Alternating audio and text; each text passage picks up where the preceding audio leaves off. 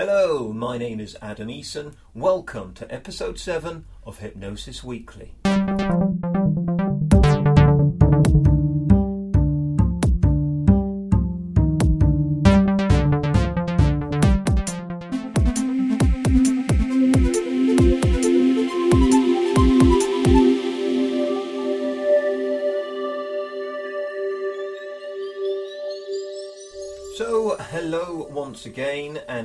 Warm welcome to Hypnosis Weekly. Uh, and yet again, in my own highly biased opinion, I think I have a joy filled delight of a show lined up for you today. Now, in a short while, I will be sharing with you an interview with former world champion sportsman, and in my opinion, the ultimate egghead of fat loss Gary Turner. Mr. Gary Turner. Then I'll be taking a glance at some recent stories in the media where hypnosis has featured. Lots of hypnosis stories to choose from in the media this week. I'm going to offer up some personal subjective commentary on the ways hypnosis is portrayed in the media, but also comment on some of the content of those media stories. We then return with our professional discussion with my guest Gary Turner this week. He and I will be discussing how and where hypnosis fits in with weight loss programs and how useful it really is uh, when it comes to weight reduction. We'll round things off with the hypnosis factoid of the week before I then bid you farewell for another week. This podcast is something that I want to encompass a feeling of embracing the diversity, celebrating the field of hypnosis, and encouraging friendly, professional, enjoyable discussion and debate, as well as doing its best to inform and educate. If you have questions, queries, thoughts, or feedback, do get in touch via the Hypnosis Weekly website. All the references made in the discussions, along with the related links, are posted at each episode on that Hypnosis Weekly website, www.hypnosis-weekly.com. That's Hypnosis Weekly with a hyphen in the middle.com. You can add your thoughts, comments, and make any suggestions there too. Please do share this podcast on Facebook, Twitter, and anywhere else to help us reach more of the hypnosis community. It's greatly appreciated. So, first of all, today, this week's interview. I met Gary Turner for the first time back in 2011 when we were both speaking at the Change Phenomena Hypnosis Conference. Gary lit the place up and crammed in so much information that everybody was taken aback the more times I've met him over the years and exchanged emails and had phone calls with him, the more I came to realize that's what he is like. He is an information and knowledge machine. He seems to consume information. I laughed to myself a while back when I read a little exchange online when Gary had posted a picture of a book that he was reading. Gary's good friend, the very lovely Mr. Craig Galvin, had commented that a book should not be defaced and written on as Gary had done. Something I agreed with as I first read it. But then Gary's reply summed up his attitude. He stated that he does not read books, he studies them. And, you know, his level of understanding matches that information that he seems to consume. One thing that has seemed to be commonplace among the numerous guests of this podcast so far has been humility. Those that really shine in this field, I've tended to find, demonstrate how good they are rather than telling everyone how good they are. Gary is just the same. During his time as world champion sportsman, he was given the moniker Gary Smiler Turner because of the way he smiled during fights. Some of his online discussions raise questions and fuel fiery responses from opponents. Yet Gary keeps placid, calm, seeks out evidence, and retains composure that, in my opinion, makes him incredibly likeable. It was all of those things and the fact that he's offered me personally great support and friendship that I really wanted to get him on here.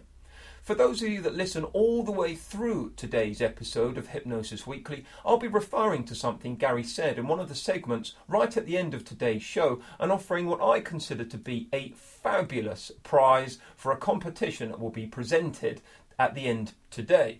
So here it is then. Enjoy this week's interview. So, as I've just been discussing, I'm delighted to have with me the one and only Mr. Gary Turner. Gary, welcome to Hypnosis Weekly. Adam, thank you very much for having me here. It's my absolute pleasure, and it's always, as you know, great to speak with you, mate. Oh, thank you. Um, um, um so let's let, let's find out a bit about you. Um, um, how how did you get into this field? What, tell us a bit about your background. I mean, I, I know a bit about uh, uh, uh about some of your background, but but for people that are perhaps not familiar with you, um, um, tell us a bit about how you arrived at where you are now within the field of hypnotherapy. Right, it was a bit of a long journey, so I'll keep it as short as I can. But basically, I started competitive sport back in 1974 with swimming when I was four years old. Judo came along in 76 and started competing uh, when I was in 1978. Um, and I had some I was very lucky to have some very very good mentors involved and they they were concentrating just as much on the mind as well as the body and the technique so right from an early age I had some great input as to the mind is actually in control of the body just as much as the body's in control of the mind. Yeah. You can't work one without the other. And as my career develops, I moved into the kickboxing, the Thai boxing, and mixed martial arts. Um, I was fortunate enough to to seek out and be sought out by further mentors and people who I can trust, who could who could guide my mind into producing the best strategies, the best way of thinking to create the best results. Yeah. Um, end result was I could test myself quite nicely. Um, I beat a lot of people who were far, far better than I could ever imagine being, but I beat them because of the power of my mind uh, and allowing myself to implement the right strategies um, and, and, and, basically to take advantage of any weak points in the psychology even when they're bigger stronger faster technically better you can take them apart you can deconstruct them psychologically so I was beating mm. all these mm. people that are far better than me and then also noticing that when I lost it was normally because my mind let me down rather than the body technique or ability okay. Um, sort of successful career. I picked up 13 world titles across three different sports. I was in British teams for three different sports. Um, but all the way underlying all of that, besides all the physical training, the physical conditioning, the, the, the, the competitions I was doing, it was my mind that was driving the way. So I had a, a very healthy interest in uh, applied psychology right from an early age. Um, and I basically wanted to, to learn and understand how I can do what I actually do because my body shouldn't be able to do what I do. Yeah. Um, so I, I, started studying psychology, physiology, and that led me down the path to hypnosis. Um, I certified in hypnosis in uh, I think it was like '97, something, uh, sorry, 2007, something like that. Yeah. Um, instantly realizing that what I was taught wasn't actually hypnosis.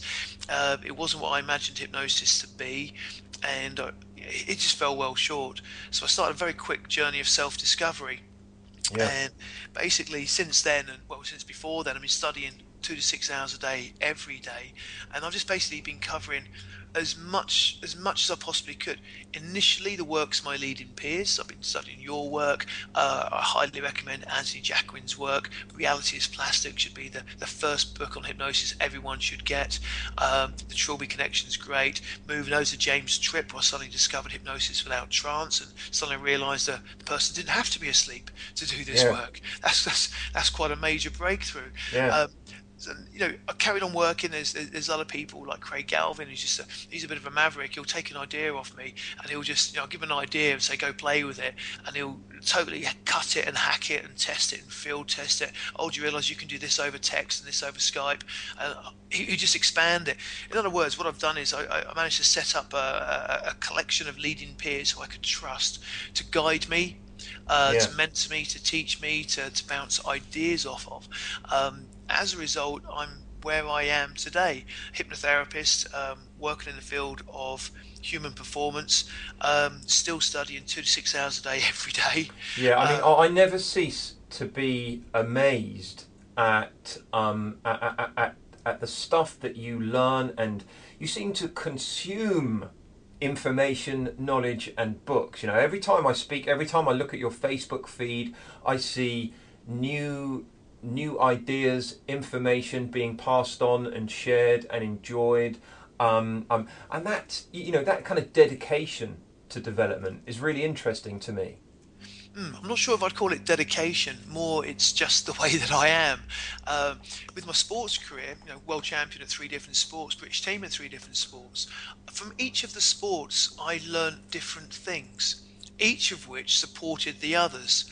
For example, if you stay within the field just of hypnosis, you miss out on biochemistry, physiology, neuroscience, and all of which expands the area of hypnosis. Yeah. So by um, you know, so basically, I've been I've been studying um, as a, a general uh, a general headings uh, biochemistry, physiology, um, psychology, neuroscience, uh, cognitive linguistics, and other linguistic areas.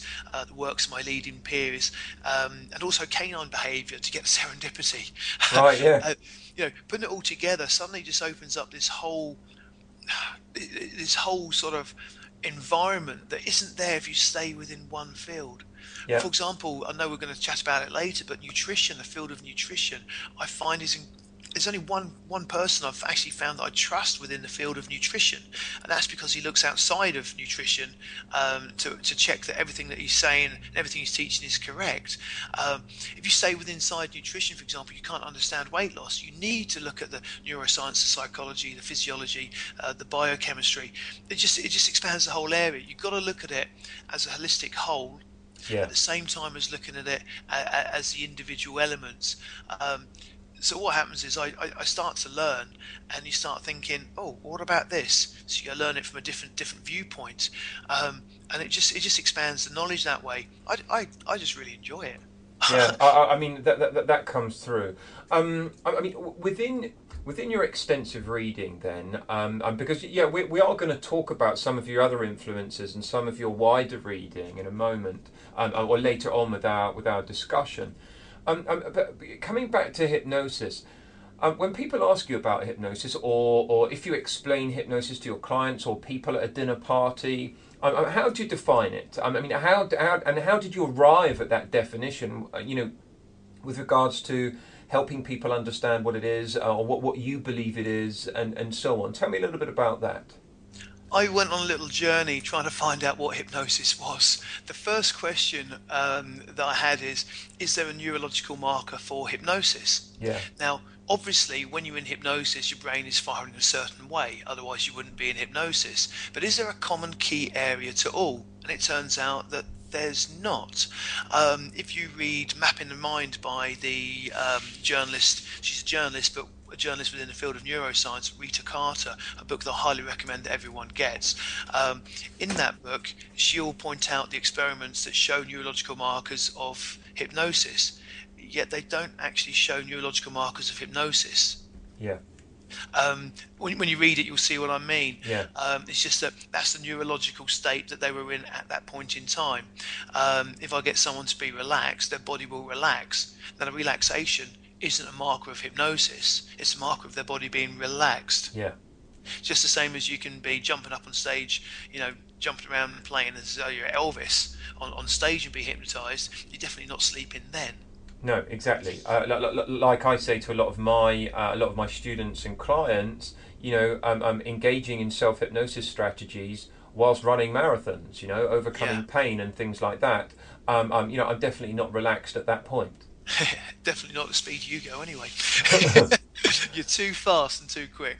Um, I need dogs to even keep up with you, as you know. Husky's pulling me. But yeah, with, with hypnosis, the first thing is the name itself hypnosis, a sleep like state. Well, if it's a sleep like state, how can you be in hypnosis while running? How can you be in hypnosis jumping around, you know, playing the loon as Elvis on the stage? You, you, know, you're using hypnosis, but at the same time, you're definitely not sleeping doing a little bit of research and I, I found out I think it was James Braid that coined the term hypnosis. Hmm. Instantly realised it was wrong and tried to change it back to the Yeah. rather cumbersome but much more accurate monoideaism. Yeah. And it just started me thinking. I went on a little journey, and you know, I had my own thoughts over the years as to exactly what hypnosis is. Uh, I've decided it's a process and an end result. It's not you are in hypnosis. It's kind of an ongoing process. I think about it like uh, spinning plates. You spin the plates of hypnosis, and you've got someone in, if you will, hypnosis when the plates spin on their own and don't need your hand spinning them.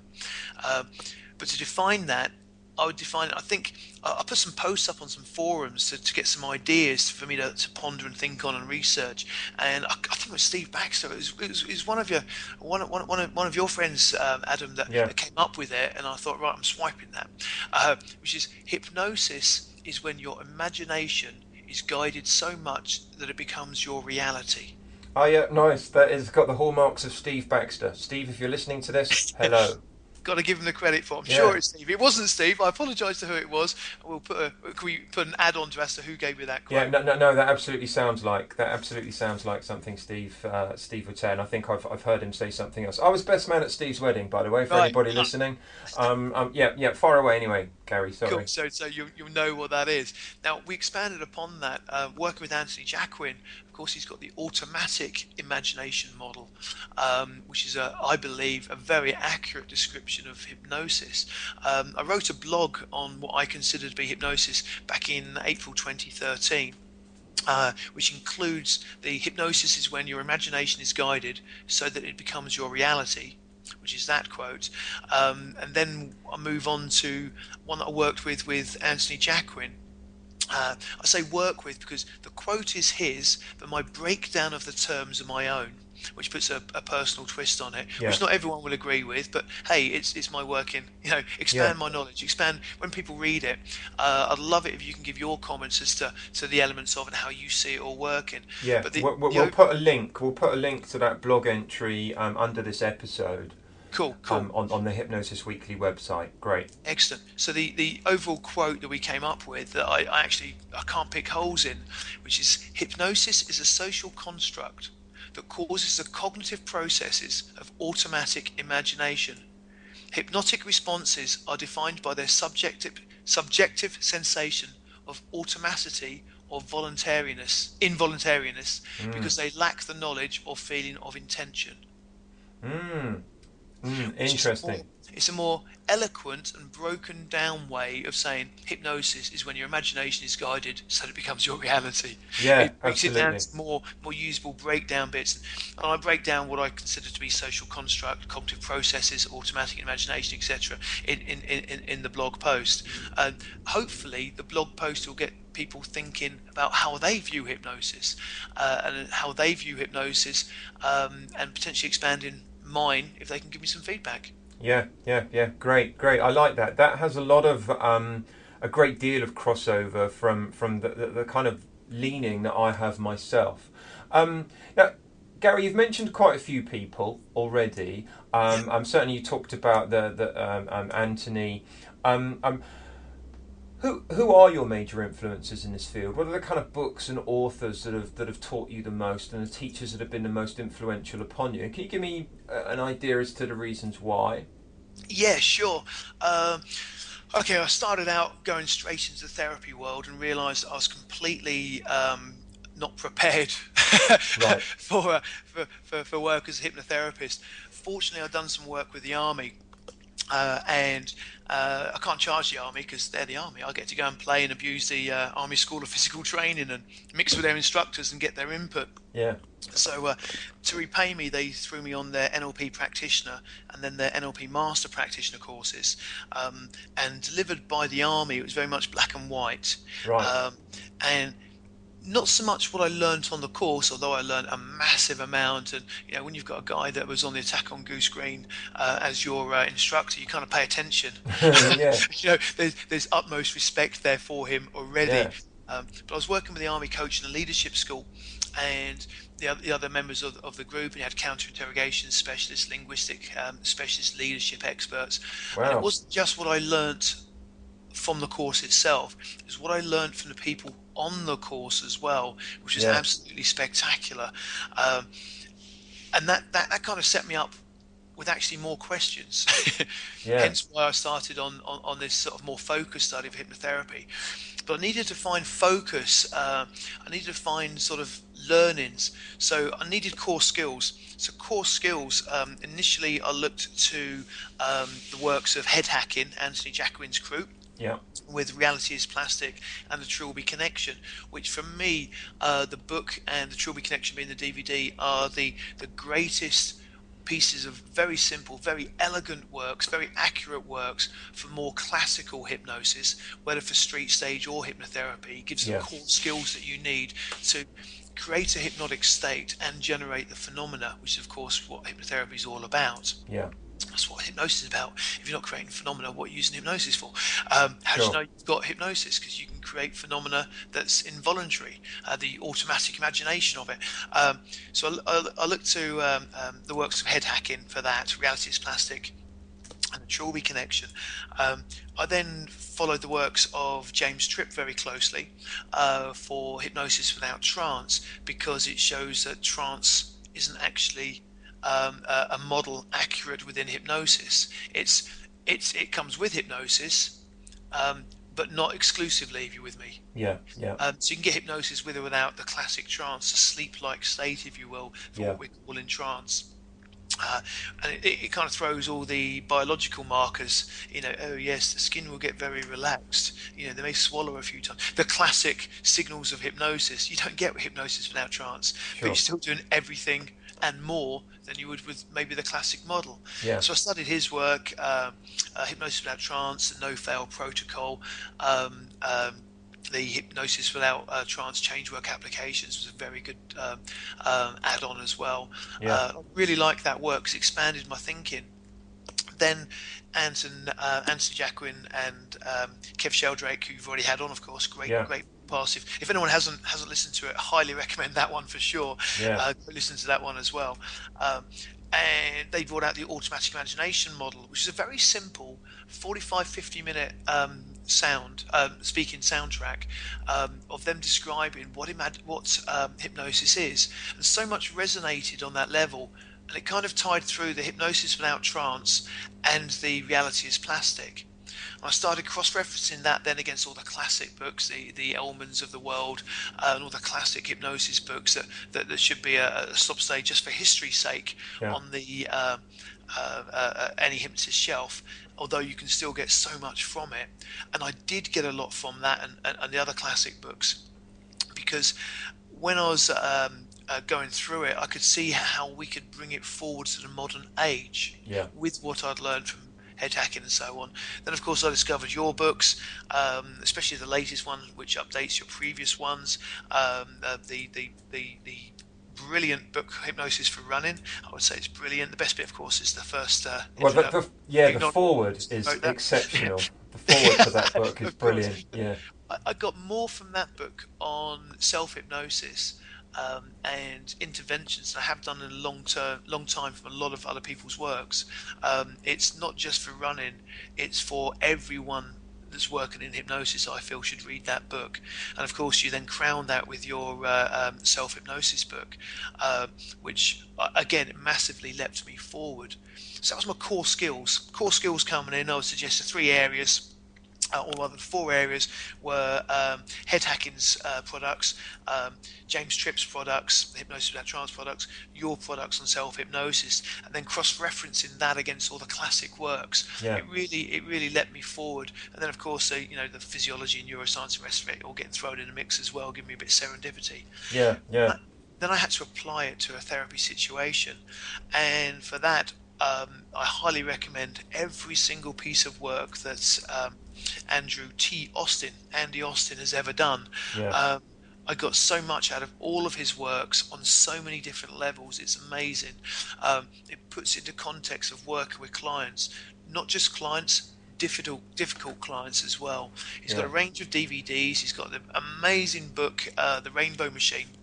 Highly recommend getting that. Yeah, it's good. Um, and the moment I picked up uh, Andy Austin's work, it resonated with me because he was, you know, he's a former neurological nurse. Um, he's got medical training, and he thinks of things in a medical medical um, uh, a medical form, which is a very welcome relief to me, who, who works in all things physical rather than woo woo. Yeah. So he resonated with me perfectly, and I've taken his work. I've studied IEMT. Uh, I haven't studied his metaphors of movement. However, I have studied the work that he's done with that uh, and cross-referenced it with metaphors in mind, clean language and such like, sure. uh, and, and, and, other metaphorical ways of working, uh, even symbology and things like that. Uh, it crosses over with the cognitive linguistics and the work of Lakoff. Brilliant, brilliant work. So Andy Austin really helped me, and all of his products, or Andrew T. Austin, if you search for him online, um, really rocketed me forward as a therapist ably assisted by a strange fellow. He's strange because he likes some strange music. No, he's great. He's great. He's a great musician as well. Nick Kemp. Highly recommend Nick Kemp's work. He's got a few um, uh, phobia DVDs, for example, that are absolutely sublime. He uses a provocative therapy and a provocative hypnosis approach, not the Jurgen's um, uh, version of, of, provocative hypnosis, but the, the Frank Farrelly style yeah. of provocative uh, hypnosis. And he does the, the provocative therapy approach. And again, from his DVDs, one of the things I really liked about his DVDs is there's a, a, few of them he's got where he does the change work with a client, and then you get him, then you watch him working with the client all over again with little windows of him and Frank Farrelly, the guy that sort of founded and invented his uh, approach, provocative therapy, talking through why he's doing things. You know, what's happening, the end result, what to spot. And yeah. it has this level of detail that just lifts the products far higher. And I got so much from it. Not only that, I got some really nifty. Um, uh, really nifty interventions and um, uh, hypnotic inductions um, uh, as well from it. So I highly recommend that work as well. I, mean, I, I, just have to briefly interject there. Well done on sneaking in the word nifty. Well done for sneaking in the word nifty. You, you, uh, uh you, I, I'm guaranteeing that you are the uh, not not just the first person on this podcast, but possibly the only person to ever use the word nifty on a hypnosis podcast.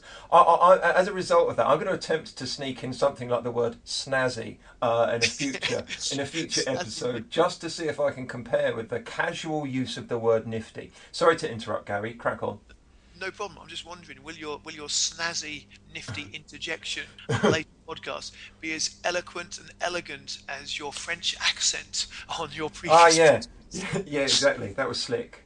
yes, yeah, so basically what I did, I, I, I sought the, um, I, I, basically sought the works of my leading peers and, and, and studied them to get me some core skills uh, to increase my core skills, which I basically deconstructed, reconstructed, left bits out to see if it will still work, found out exactly how I could make it mine for me to work with.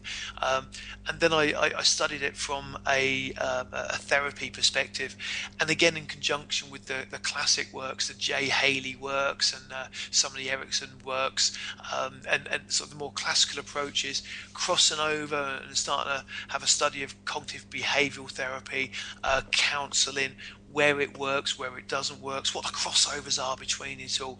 And of course, being an absolute geek, started going through the 14,500, whatever it is, PubMed citations that there are on yeah. hypnosis as well. Brilliant. And, you know, that continues to this day.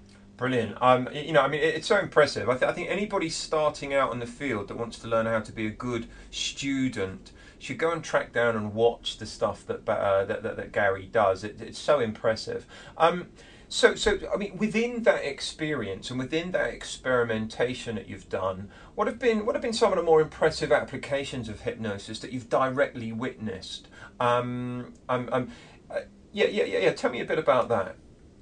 Oh, cool. Um, one one that I, I like experimenting and I like delivering more than what my clients expect, and I've just read, uh, I think it was Bob Scaer's book, Dr. Dr. Bob Scaer or Bob Scaer, Robert Scaer MD's book. Yeah. Um, he's got a great book. Uh, one of them is Eight Keys to a Mind Body Balance, yeah. which sounds a bit of a woo woo title, but it is actually a brilliant book. Yeah. Um, and he was describing the, you know, studying the physiological effects of our memories. Uh, and I had a client coming in to see me and had a bit of fun with him as well. And I watched him walk in he was coming in to remove the negative emotion around a motor vehicle accident. He'd had yeah. a car crash and wanted to basically clear his mental crap around it. Yeah. As he walked in, I noticed something. As I noticed it, I started to giggle and thought, hey, why not? Let's have some fun. Um, so he came in, he sat down in my lounge, as all my clients do, and I said, So, what are we here for today? And then I went, Hold on, just a thought.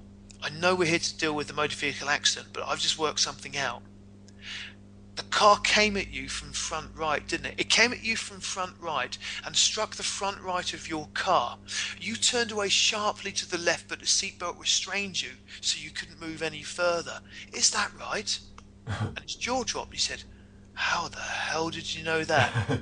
so, of course, I have a bit of fun. I go, I'm psychic. well, actually, I'm not psychic. Blue fairy. I've got blue fairy on my mantelpiece. Uh, yeah, I collect. I'm professional, former professional fighter who collects fairies. But I've got blue fairy on the mantelpiece. My favourite fairy. I said, well, blue fairy's actually telling me she's the psychic one. She's picked up that that's what that's what happened. You know, so I'm not psychic, but blue fairy's telling me that that's what happened. And you're telling me that's right. And he's now looking at me that I'm completely mad, yet I'm completely right with what I with what I was saying. Now, what it transpires is, as he was, the golden rule of neurology is Hebb's laws. You know, neurons that fire together wire together. So as you access a memory, as you access the memory, your neurons fire in your best impression of, of, of that memory. So Yeah. do a gross generalization on memory there. Uh, But your neurons that fire together wire together. So when you access the memory, the neurons fire that way. Of course, the neurons are the, your, your brain, your central nervous system, your peripheral nervous system, all the way through to the motor neurons at the end. As he walked in, he was walking very tight on his left hand side, working out the kinetic flow of the accident. It pointed out to me that he was holding on to you know, holding tension on the left side of his body completely. Now, if a car came at you front right, the first thing you'll do is try and move away.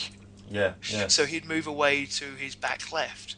He would turn in his seat because he's got the seat acting as a fixator behind him. The seatbelt would restrain him, causing tension on that left side. As he was accessing the memory, he was uh, um, stiffening up on the left hand side. Turns out he'd been to see a neurologist because he had reduced movement in his left arm and indeed on the left side of his body. And the neurologist said, We can't find anything wrong, you've just got to learn to live with it.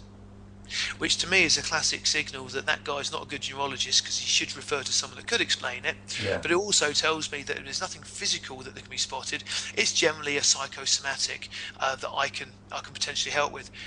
By the way, just to make clear, because I keep on having to do it, psychosomatic is completely real to you guys that are listening.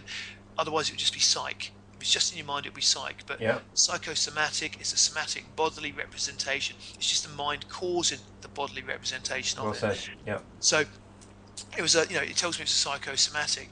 So interestingly, when I moved the memory on, the episodic memory on, uh, from instead of the point of absolute terror with a car crashing in and no place to go, the classic four criteria of post-traumatic stress disorder, um, where the, the stop point for every reference to the accident was him frozen, tensed up to the left-hand side in terror. Uh, when I moved that on to a place when he was actually quite relaxed and happy and comfortable, interestingly, his whole left side relaxed as well, and he got his movement back, much to the annoyance of the neurologist for the hypnotherapist to be able to solve it. a lowly hypnotherapist when um, uh, a uh, you know the, the neurologist actually couldn't do the work. I mean, great. I only managed to do that because I just read Dr. Bob Scaer's book the day before. Yeah, I, I mean, I think that perhaps we ought to start naming you Sherlock Turner as well, based upon based upon your deductions. I, I, absolutely brilliant, brilliant there. Um, Actually, the funny thing on that is that my, my brother is a, a, a geek, but within, whereas I'm a geek in, in the field of human performance, he's a geek in the field of uh, uh, technology and uh, programming. And apparently on Facebook, someone we're having a row on Facebook in public, and someone said, "Oh my God, it's like uh, it's like Sherlock Holmes having an argument with his brother." yeah. Is it Mycroft, isn't it? It's Yeah. like Sherlock Holmes and Mycroft Holmes having an argument together. so Yeah, I've heard that before. Um, um, um, now, um, um, you, I mean, heck, I, I've seen I've seen a lot of a, a lot of your own journey and um, yeah, and your development within the field. You know, and, and having gone through that and and so much and have so much experience in such um, um, um, um, throughout your career and and the stuff before that. Um, you know, if you go back to when you started within this field, knowing what you know now, is there anything you do differently? And if so, what is that? Or and what advice would you give the person that you are today to, to that younger Gary? Uh, um, that, that perhaps you might consider extending the similar advice to hypnotherapists of today that are starting out or that are established. I would suggest that everyone questions everything that they're told and find their own answers.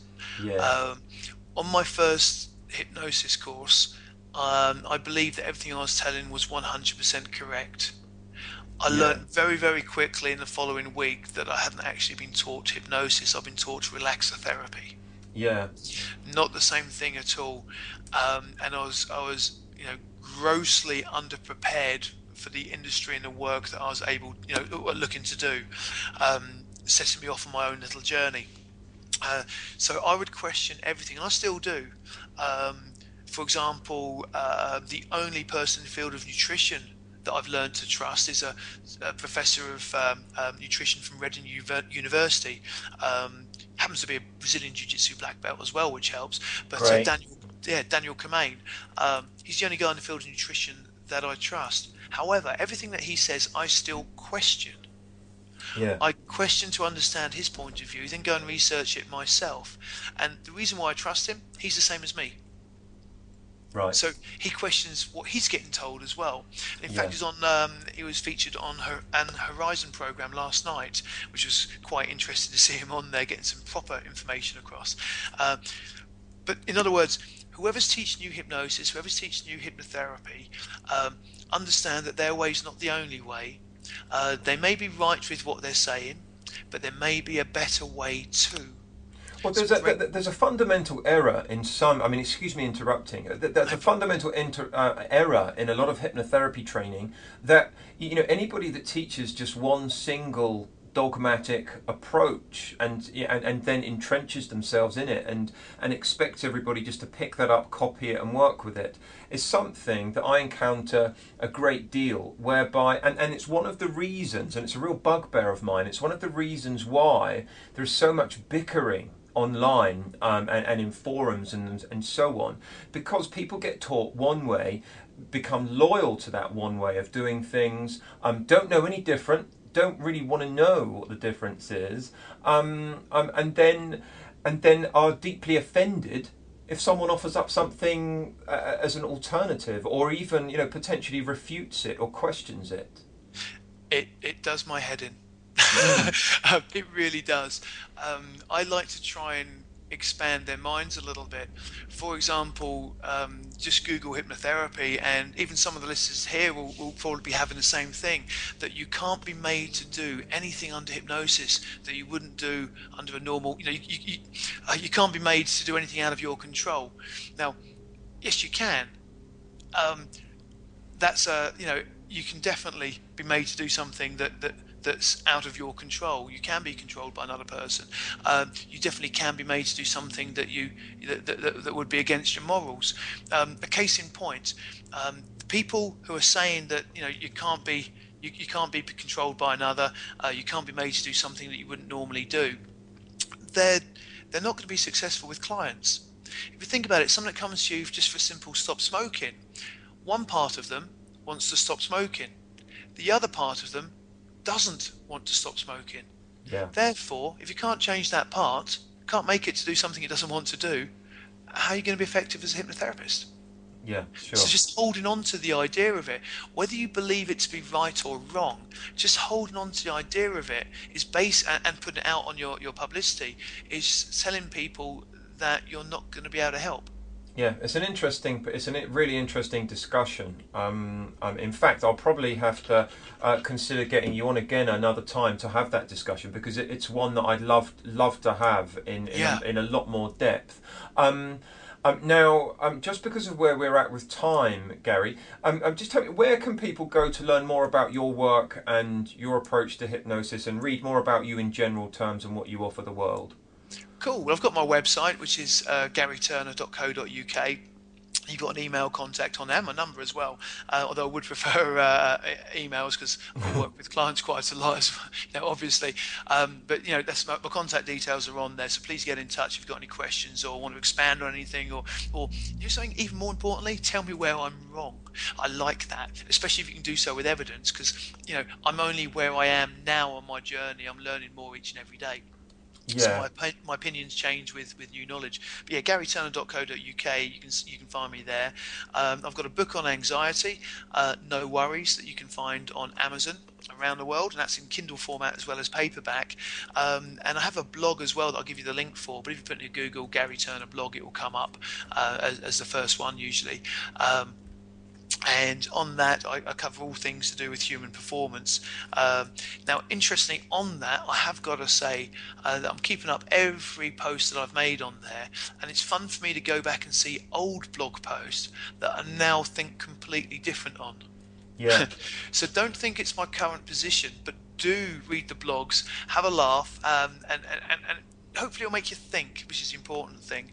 So that's that's what I've got at the moment, of course. Brilliant, and there will be um, permanent links to, to each of those uh, within within the Hypnosis Weekly website under the episode with Gary. Um, um, I really admire and enjoy your humility, Gary, and that is, you know, this this ability to to yield. Um, um, um, you know, uh, if something supersedes what we're doing, um, and for me, it's a sign of strength. It's a sign of development. Um, you know, there's been a couple of real fundamental um, um, aspects to my own career and my own life where I've absolutely questioned and had to just reject what I was championing so so vehemently uh, earlier on in in my life and my career. And it's so lovely to encounter um, um, other people that, that, that are of that ilk as well.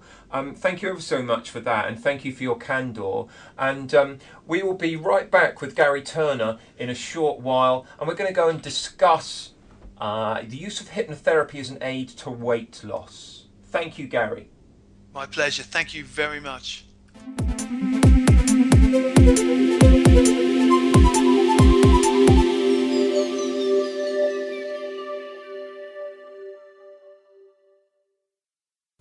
Now, let's have a look at this week's hypnosis in the news. Um, first up this week, I wanted to mention a story that uh, features in a tabloid newspaper, the Daily Star, um, and it's entitled UFC star TJ Dillashaw consulted a hypnotherapist before defending his title. Um, hypnosis had a really successful effect and helped uh, him to get his mind in a good place after his plans had been interrupted, and uh, he successfully defended his title. It's a really good story. Um, the truth is, you know, hypnosis can advance performance massively and also aid the personal belief system of those performers. You know, it raises an interesting issue that I often discuss in a wide variety of places.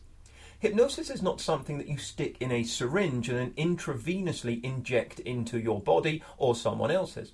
It's not giving anyone anything that did not exist within them as potential anyway. It's like people who claimed in the 1990s that the boxer Nigel Benn had an unfair advantage in the boxing ring because Paul McKenna had worked with him. It still had to, you know, Nigel Benn still had to go in the ring and fight. He was still only using himself as his tool. Hypnosis shows how to make more of your mind and how to use it to enhance so many facets of yourself. Um, um, TJ Dillashaw then joins the ranks of you know numerous recent Olympians, for example, um, such as Vincent Hancock, the skeet shooter who used hypnosis to get a gold medal. Australian pole vaulter Steve Hooker used hypnosis when he got a gold medal and the Olympic record. And also former Olympic silver medalist from Canada, Angela Bailey, who is now an actual hypnotherapist herself. I could go on to list sporting achievements aided with the use of hypnosis. Um, um, interestingly, I'll be hosting a special issue of this podcast in a few weeks' time with a world record holding ultra runner who uses hypnosis and self hypnosis to aid performance. Um, this week, we also saw a couple of celebrity endorsements of hypnosis. Firstly, Kim Kardashian has used hypnosis successfully to help reduce weight, and Lindsay Lohan is using hypnosis to help her stop smoking. These types of stories show how intriguing the subject of hypnosis is. Hypnosis turns average, regular stories, or non stories really, into something more interesting and media worthy, it would seem. If Lindsay Lohan was using nicotine gum to try and stop smoking, would big news articles be made about it and spread around the internet, I wonder? It shows and illustrates one of the kinds of issues that we face in this field we we'd like more credibility. We'd like more widespread spread approval, which comes with more uh, kind of serious approval from research and so on. Yet we also benefit from celebrity endorsement and newspaper coverage that comes with it, despite the sort of fantastical depiction and perpetuation of misconception that often accompanies such stories. And this is also true about our final story this week. Making headlines in the UK press at the moment is the news that Philip Schofield, the popular TV presenter here in the UK, is going to host a new television show entitled Back in the Room, whereby contestants are hypnotised by international mentalist Keith Barry. Hypnosis is used to deter the contestants from achieving certain tasks they are set in the show. Now, doubtless there'll be critics of this show, and I'll likely be one of those people who objects to hypnosis being portrayed in this fashion.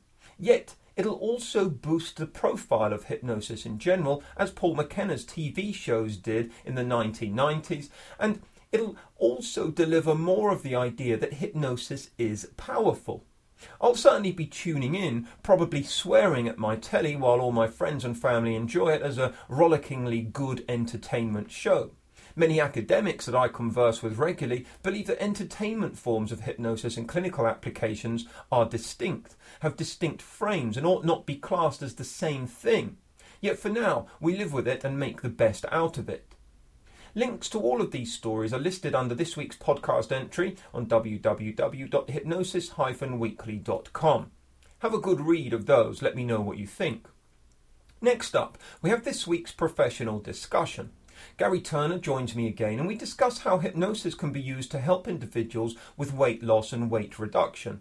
This application of hypnosis gets a lot of positive media coverage, and so I thought I'd ask Gary his thoughts, as he is absolutely my own go to person when it comes to anything weight reduction or fat loss related in the world. Let's go straight into that now. Okay, so I'm back now with Gary Turner. Um, I I've just been speaking to Gary, and I've mentioned this to him a couple of times now. One of the things on my training courses, when we sort of talk about developing our careers as as as hypnotherapists, one of the things I talk about a lot is is developing a niche, and whether you're a, a, a firm believer in dominating niches or not, it certainly worked very beneficially for me, both with my hypnosis for running work and with my exploration of self hypnosis.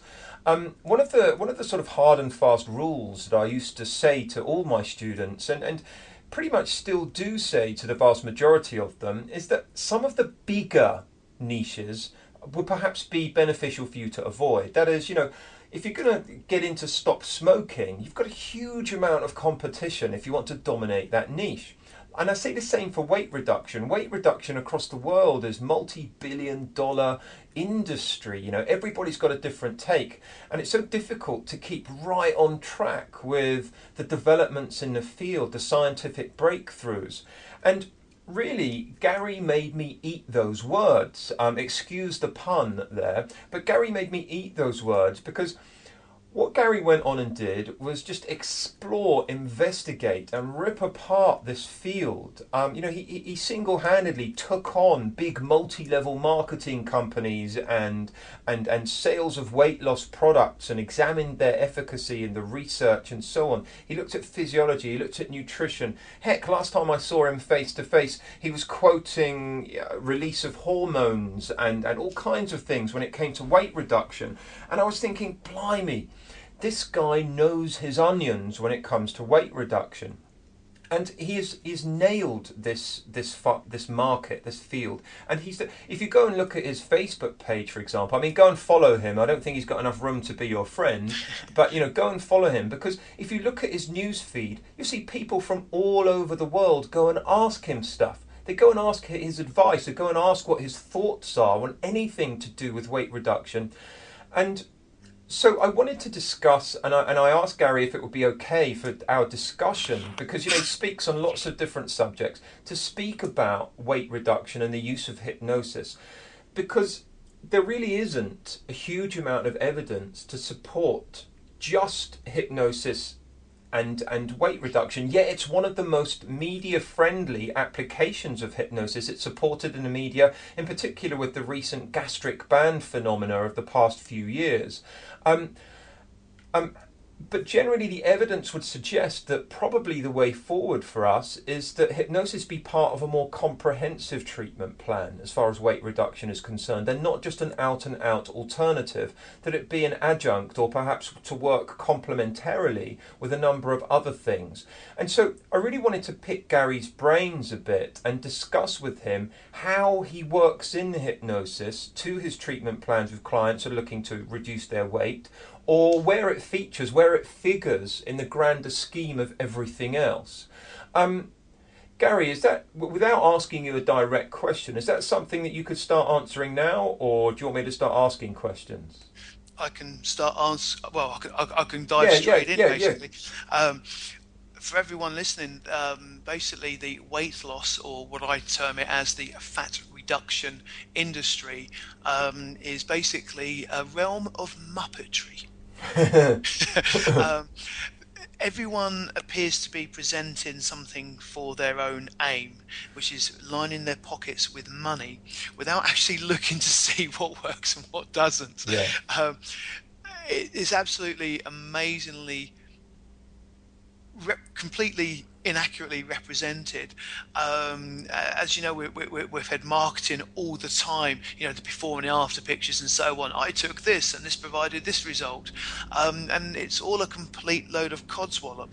Um, there's, a, again, uh, I've already mentioned him, Daniel Commane, um, the professor of nutrition at Reading University, yeah. Um, the only guy on nutrition I trust. He's helped lead me to read certain texts and lead me in certain directions of knowledge to help expand upon it.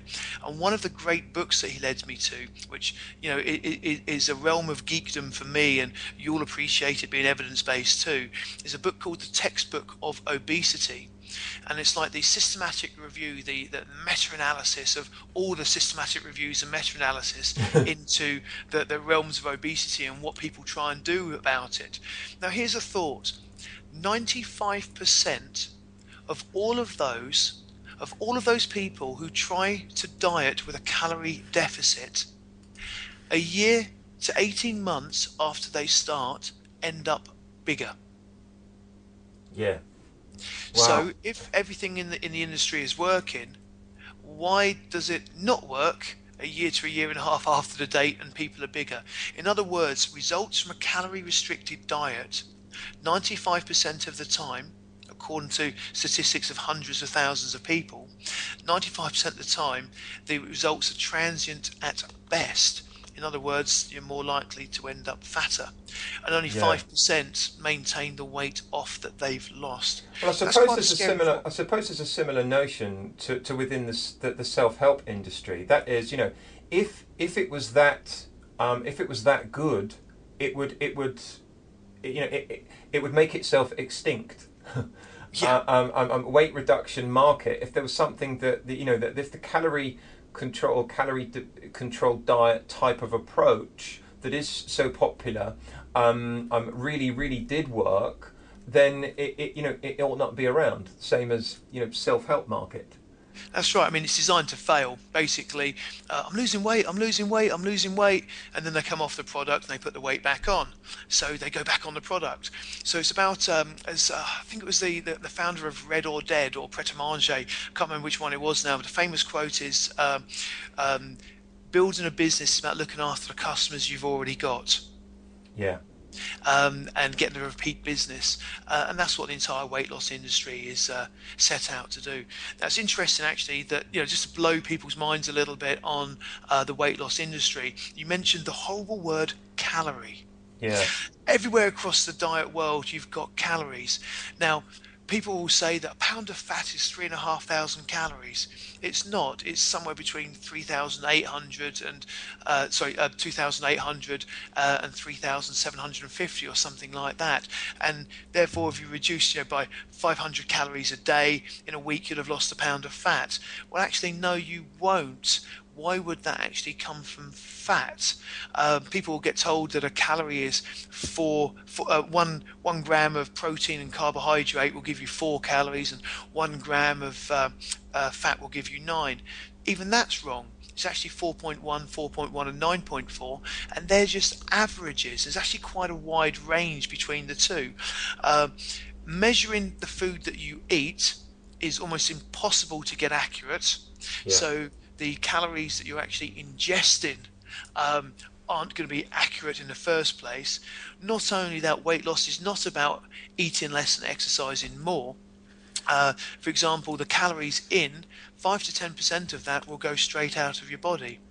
Uh, there's an energy cost of processing protein far higher than fat and carbohydrates. So, you know, each each calorie, each gram of a macronutrient that goes in isn't treated the same by the body.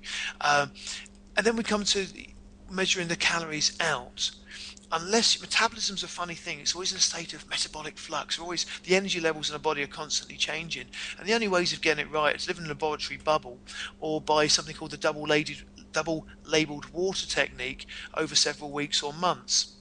Uh, it's it's completely inaccurate. So to even mention calories in my opinion, is a bad idea in respect of diets because it's just a completely inaccurate way of working.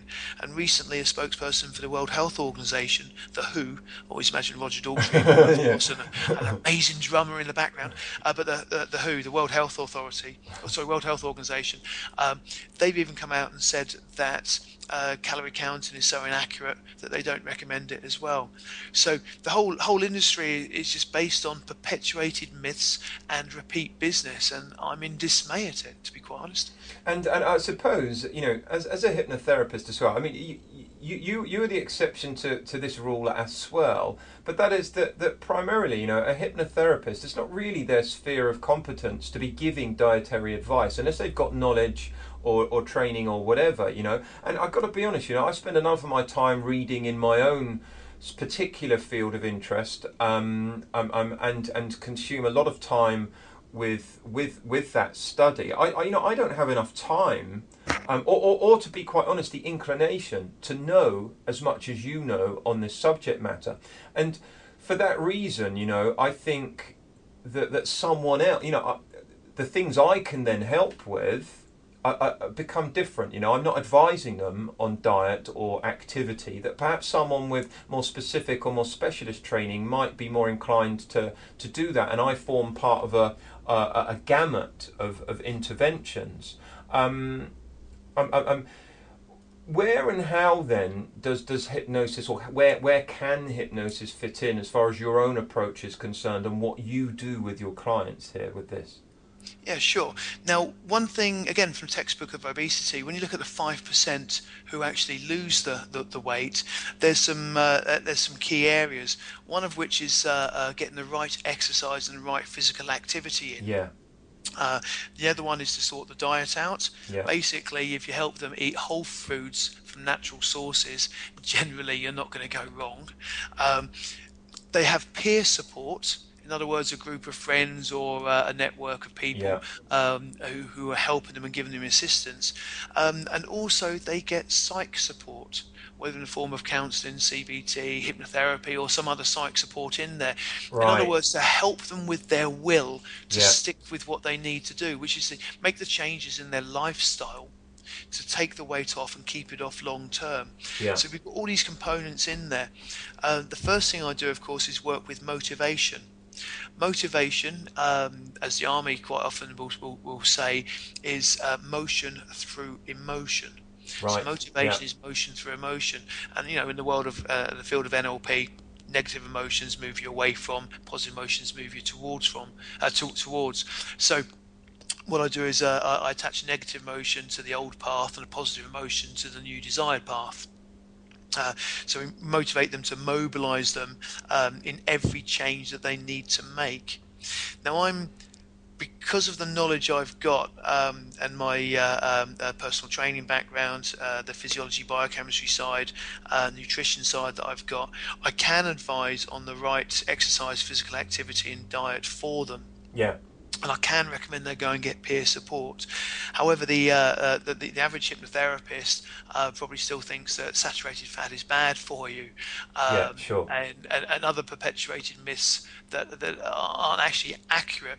Worth saying on that that anything in excess, even water, is bad for you, can be toxic to us. So it's uh, you know I'm not saying go out and eat as much saturated fat as you like. No, uh, you know, no, everything in moderation is a good is a good rule. So I'll help them to find the right exercise at the right times in the right way.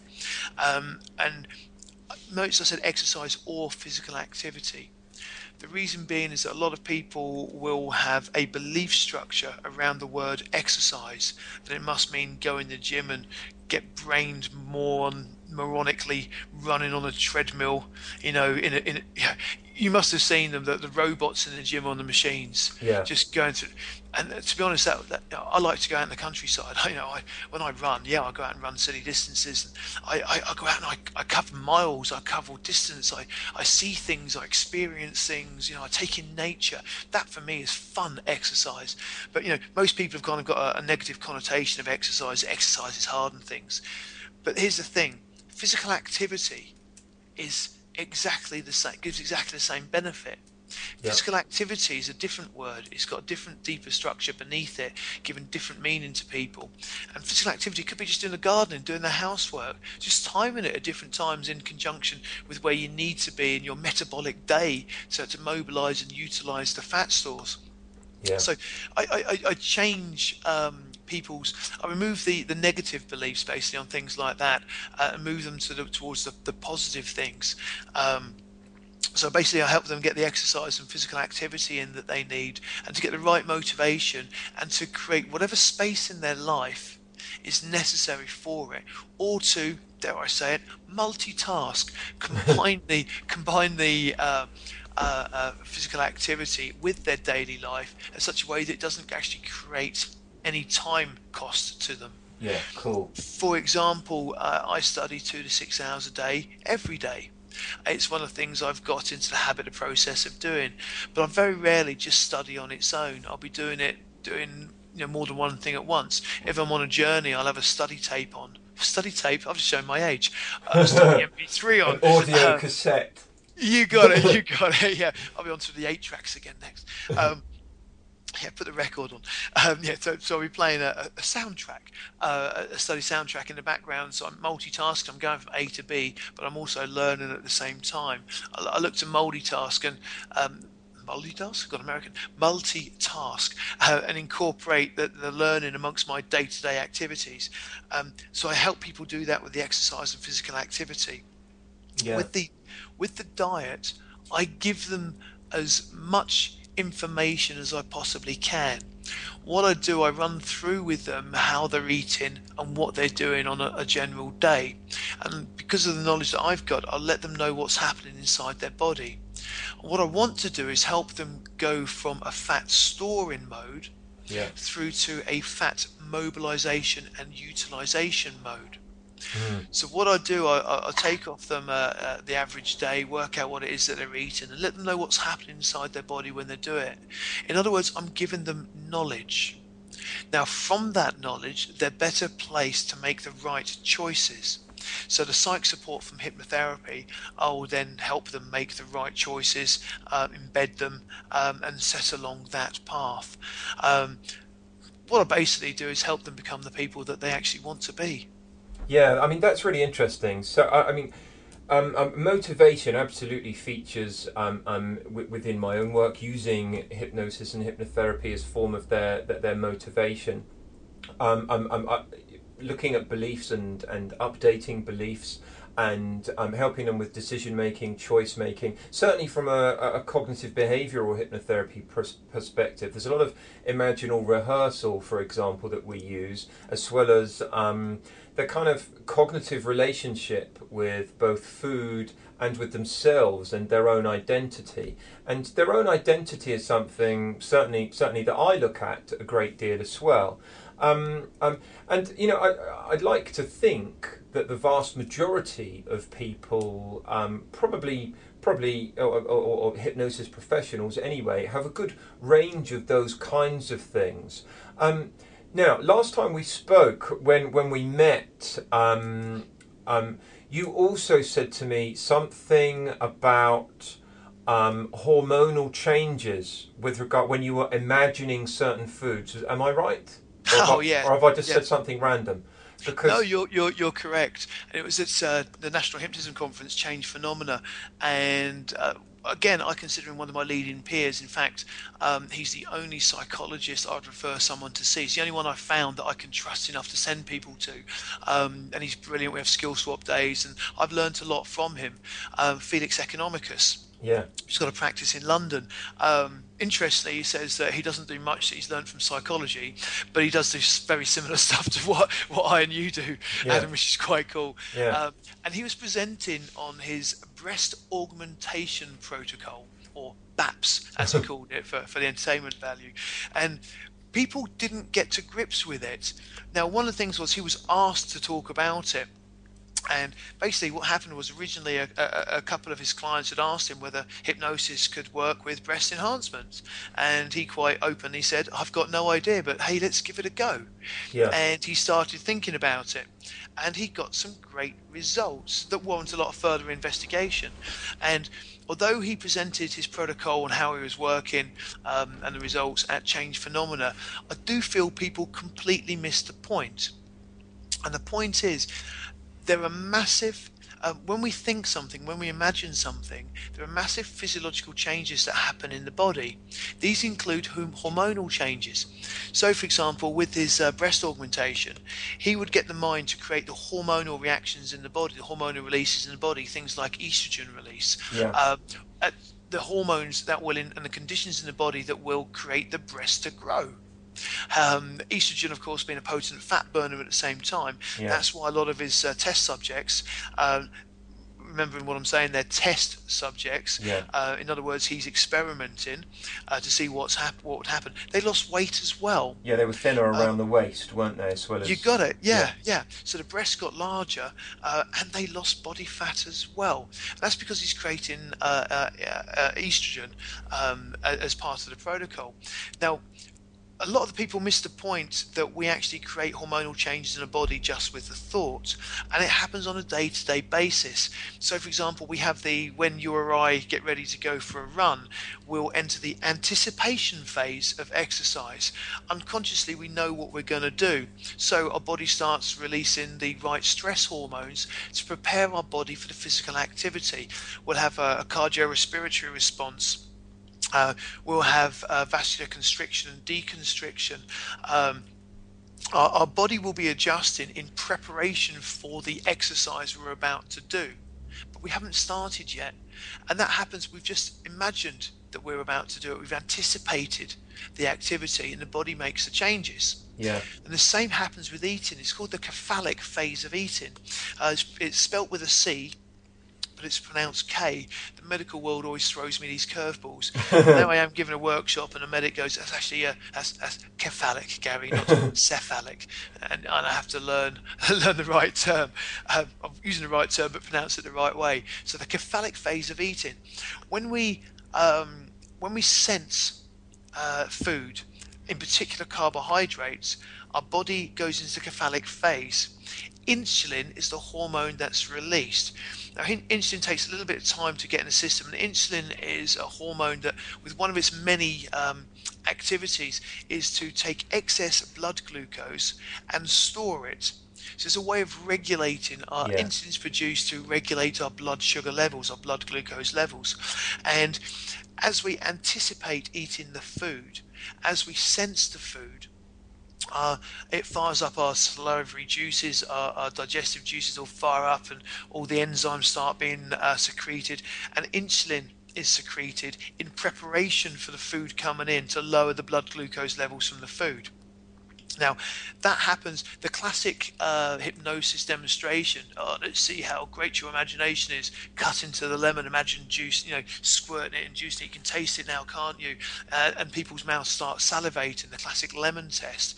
That's just an example of the cephalic phase of eating taking place.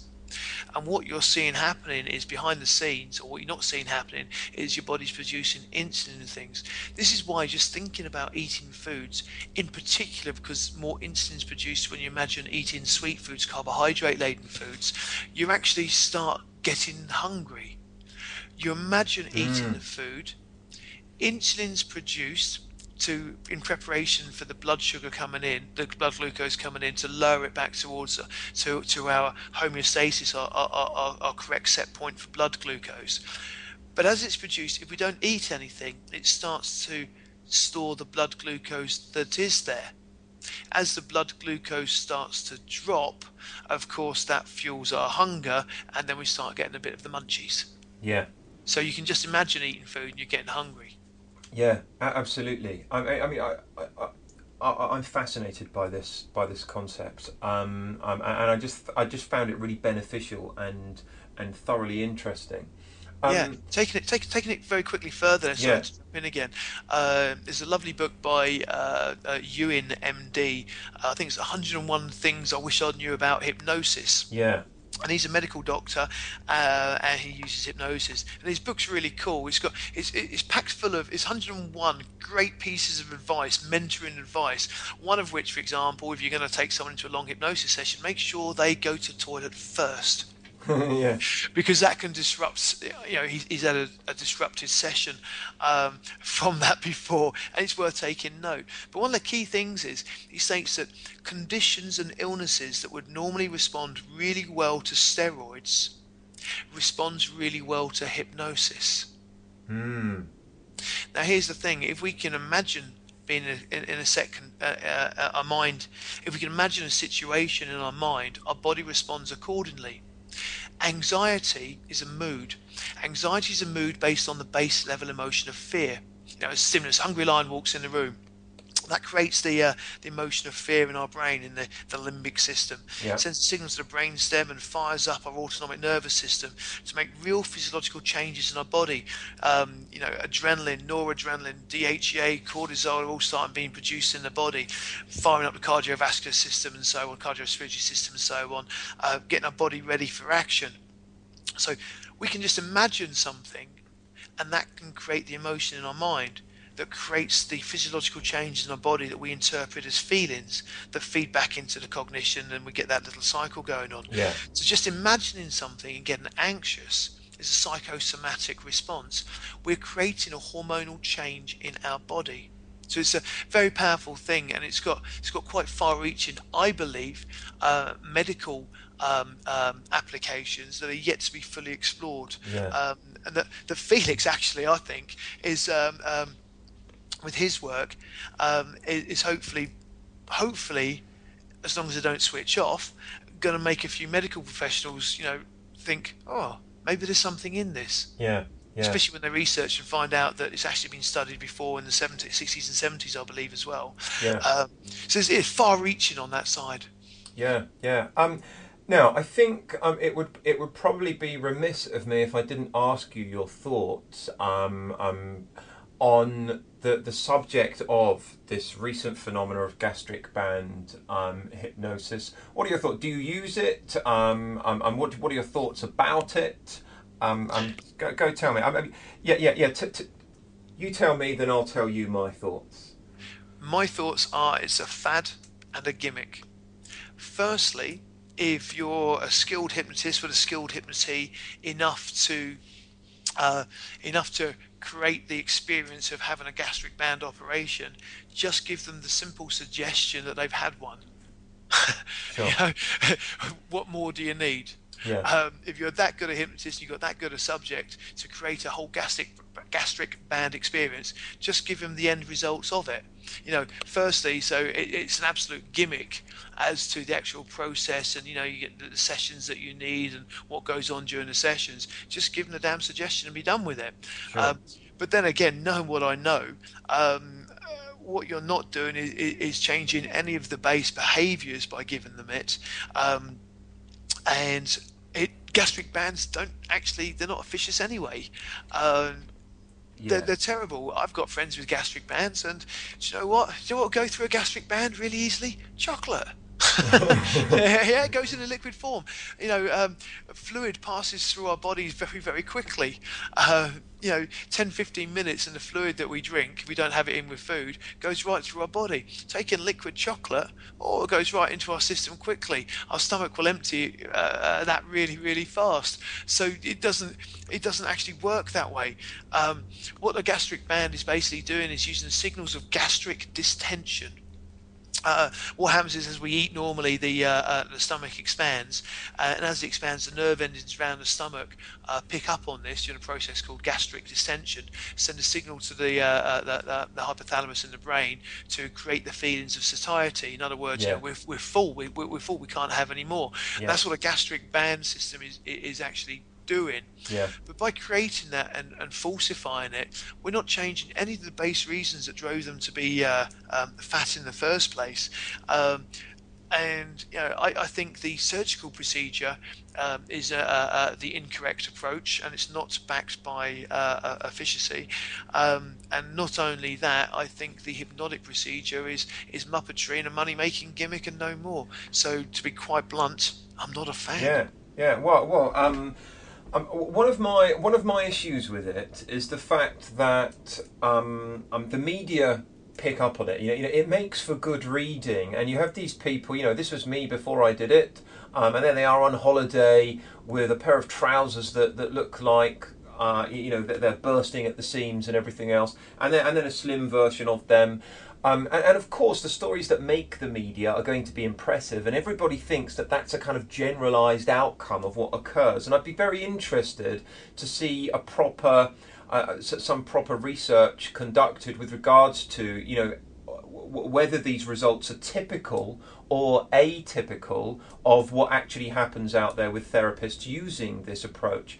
I think one of my issues with it as well is it's like it's it's very kind of it's seemingly symptomatic of tablet culture, which is you know I, I want to take a tablet to, to, to get rid of my headache. I want to take a tablet to get rid of my cold. Um, I want to take a tablet to reduce my appetite. I want to take a tablet to make myself feel happier. Um, um, and it as opposed to learning the process of of how to be happy and and and engaging with it, which which takes some effort.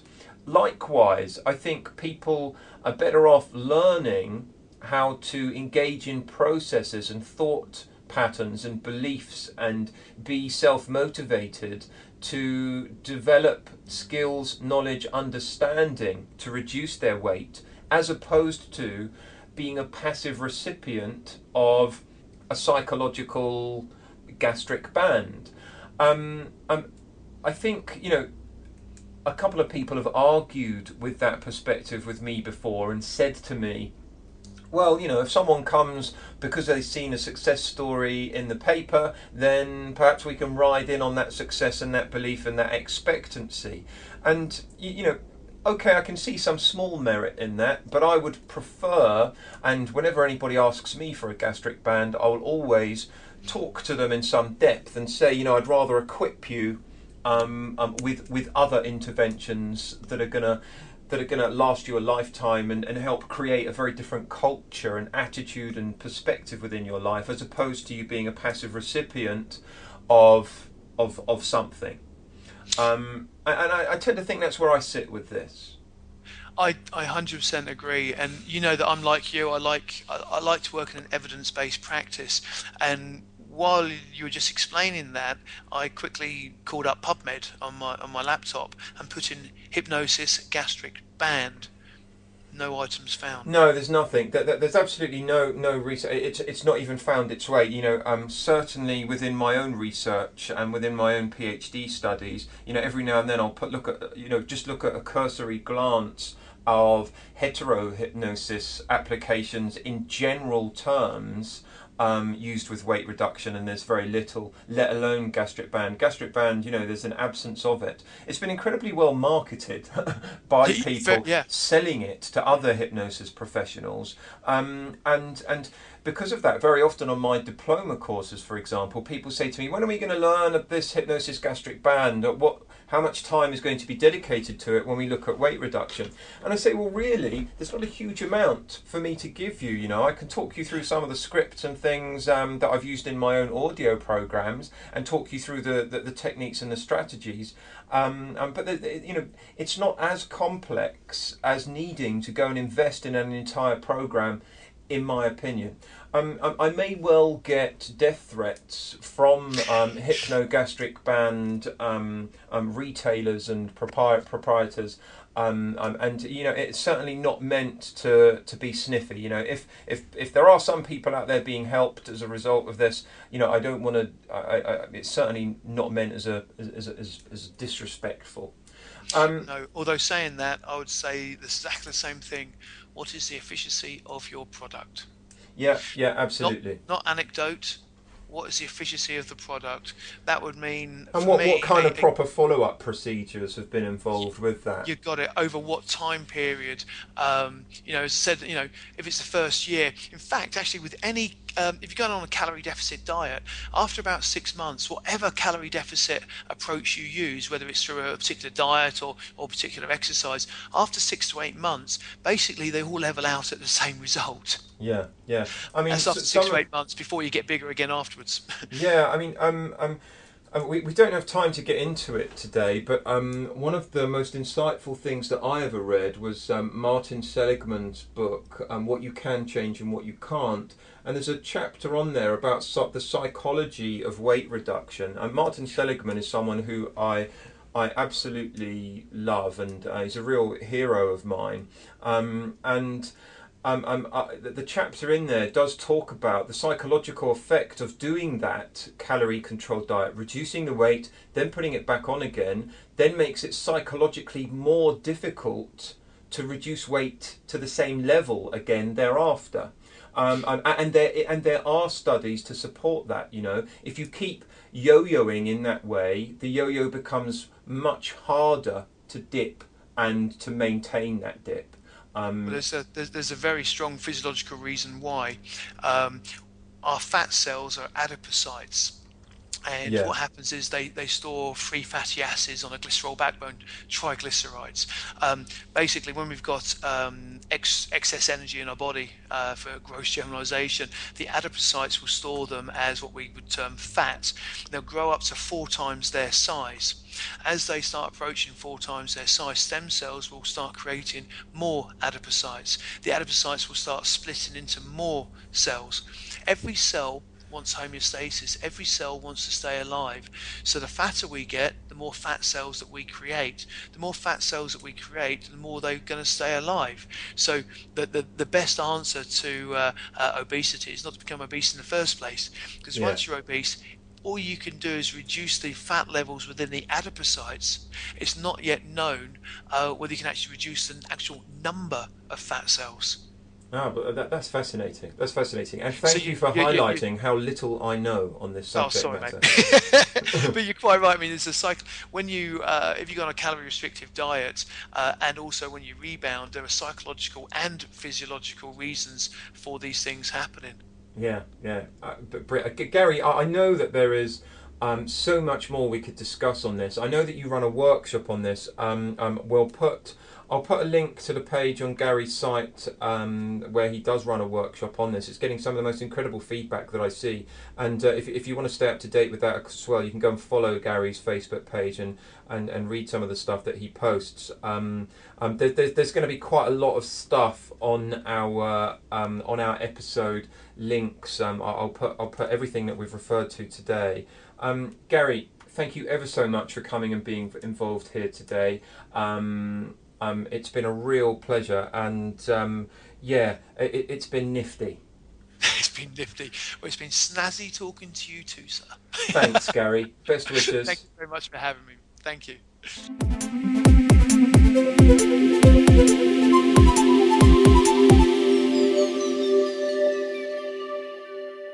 I just want to re emphasise the point if it didn't really come across that clearly. Gary is absolutely one of the most learned people in the field of weight reduction and fat loss. Do track down his Facebook page and follow his updates. Read his blog entries, examine his output on this subject. Um, I, I, end up feeling tired reading how much he has researched and examined the existing knowledge base of this topic. It's such a complex subject matter, and his kind of expertise is incredibly rare. Many people claim to have answers that are simply unsupported, or they are punctuated with pseudoscience, myth, misconception, and they're. Or, or, or their outdated perspectives that have been superseded by more recent um, research and evidence. Gary offers something that is accurate and considered um, um, that that you'll find anywhere in the world, um, um, according to me. Now then, this week's hypnosis fact of the week. There are equally as many studies out there that suggest hypnotizability correlates with positive outcomes of clinical applications of hypnosis than there are that suggest there is no such correlation. So, it's still uncertain whether hypnotizability can truly be used as a predictor of positive outcomes for clinical applications of hypnosis. It varies across the different applications, absolutely. In my opinion, this is good news because it suggests that anyone can derive some benefit from hypnosis for some applications of it. If you have a factoid of the week or that you'd like to share, send it in to me. We may well feature it here. There may even be a prize for a good one. Now then, this week I have a competition. Our first competition, perhaps even our last. The prize is this. The winner of this competition can attend any of my classroom trainings at any time in the future for free. That is, every single course that I offer my hypnotherapy diploma training course, my cognitive behavioral hypnotherapy certificate, my science of self hypnosis seminar, my rapid inductions and hypnotic phenomena for hypnotherapists seminar. Everything else that I offer can be attended for free anytime you want to, at least once. You can attend every course I offer once for free. How's that? That's the prize. Here is the competition you would have noticed me joking with Gary um, about his use of the word nifty. I had not heard that in years. I thought it rather lovely. Between now and Christmas 2014, I will use the word snazzy casually in an episode. If you hear me using the word snazzy in any future episode, just snuck into a conversation, um, and and you know, i.e., not when I'm explaining this competition, then you email me. The first person that emails me that spotted that will win the prize and get access to all of my training courses for free. If you email me and I did not say the word, you'll not be able to enter the competition again. So keep tuned if that prize is something that you are interested in. In our next edition, I'll be welcoming the world renowned regression expert, author, and hypnotherapist, Mr. Roy Hunter. I'll be interviewing him and we'll be discussing the case for and against the use of regression in therapy. I've many more exciting guests here in future weeks. We'll be discussing, debating, celebrating, and above all, remaining friends. And to repeat, all the references made in the discussions, along with the related links, are posted at each episode on the Hypnosis Weekly website, www.hypnosis-weekly.com. My thanks go to Gary Turner and my thanks to you for listening.